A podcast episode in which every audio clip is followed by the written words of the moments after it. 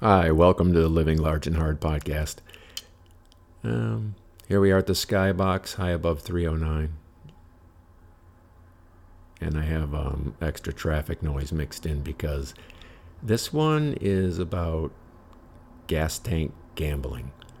If you look at my Instagram or Facebook from February 15th, yesterday, you'll see that I went to pick up a new fantastic art piece from Ken Campbell, and when I got there I was running late, so I had barely enough gas to get there. I have a little reserve light that comes on in my 96 BMW. That's as high tech as the gas situation gets. Not really sure how much is there. I mean, I have to judge. The tank itself holds 13.9 gallons, and I think it's around a gallon left when that comes on. Anyway, I go pick up the piece, which you can see Micromax Marvin, or on the Instagram, also called Living Large and Hard.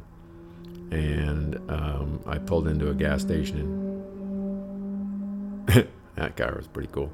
And it was 20 cents a gallon more than everywhere else. And so I put the lower octane gas in, and I did just enough to figure out how to get to Union Transfer in Philly for the show we went to last night.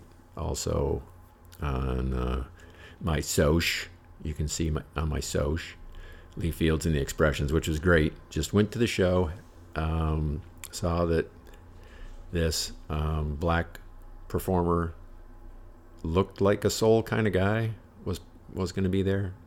Had no idea, didn't listen to any music beforehand, didn't really know what genre it was or any of that stuff, so we just went and had a good time. But anyway, I tried to put enough gas in after picking up the painting to just get to Philly and back. On the way back, the reserve light comes on. And going down the highway, going down the turnpike at 80, I can almost do that cliche of watching the needle drop, because it's just sucking the gas up that quick.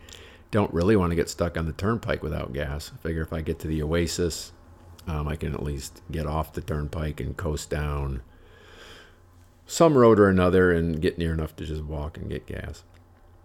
So I'm coasting down the hills on the turnpike, get up to about 85, find a hill, pop the clutch in, let it slide down.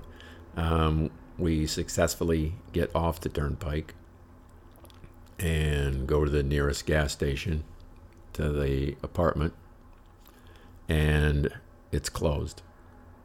I falsely assumed it was a 24-hour station and found out that it definitely wasn't. So by now, the needle is the lowest I've ever seen it on the gas tank. It's just, I didn't even know there was a little line where the, sorry about the sniffing, but, you know, still fighting that coronavirus. I didn't even know there was a little line on the gas gauge where this needle's headed, because I've never looked there because it never went that low. Anyway, now we got another half mile to get to the next gas station, which hopefully is open, because beyond there, I mean, it's headed into downtown Allentown, and I have no idea what may or may not be open.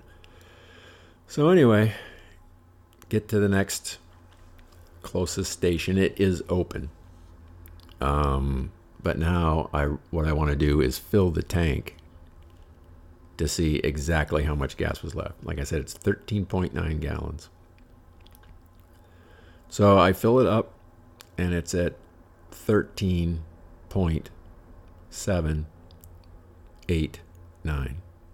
I had a tenth of a gallon of gas left, which means if I would have gone uphill or downhill, I don't know which way the intake is in the tank, but I probably would have stalled that sucker out. And then my girlfriend Mary said, "Don't ever gamble like that again with the gas tank." Hence the title of this. And I said, "Look, I would not have made you walk very far to get gas. You know, I would have walked with you." She didn't think that was funny. So anyway, that's gas tank gambling.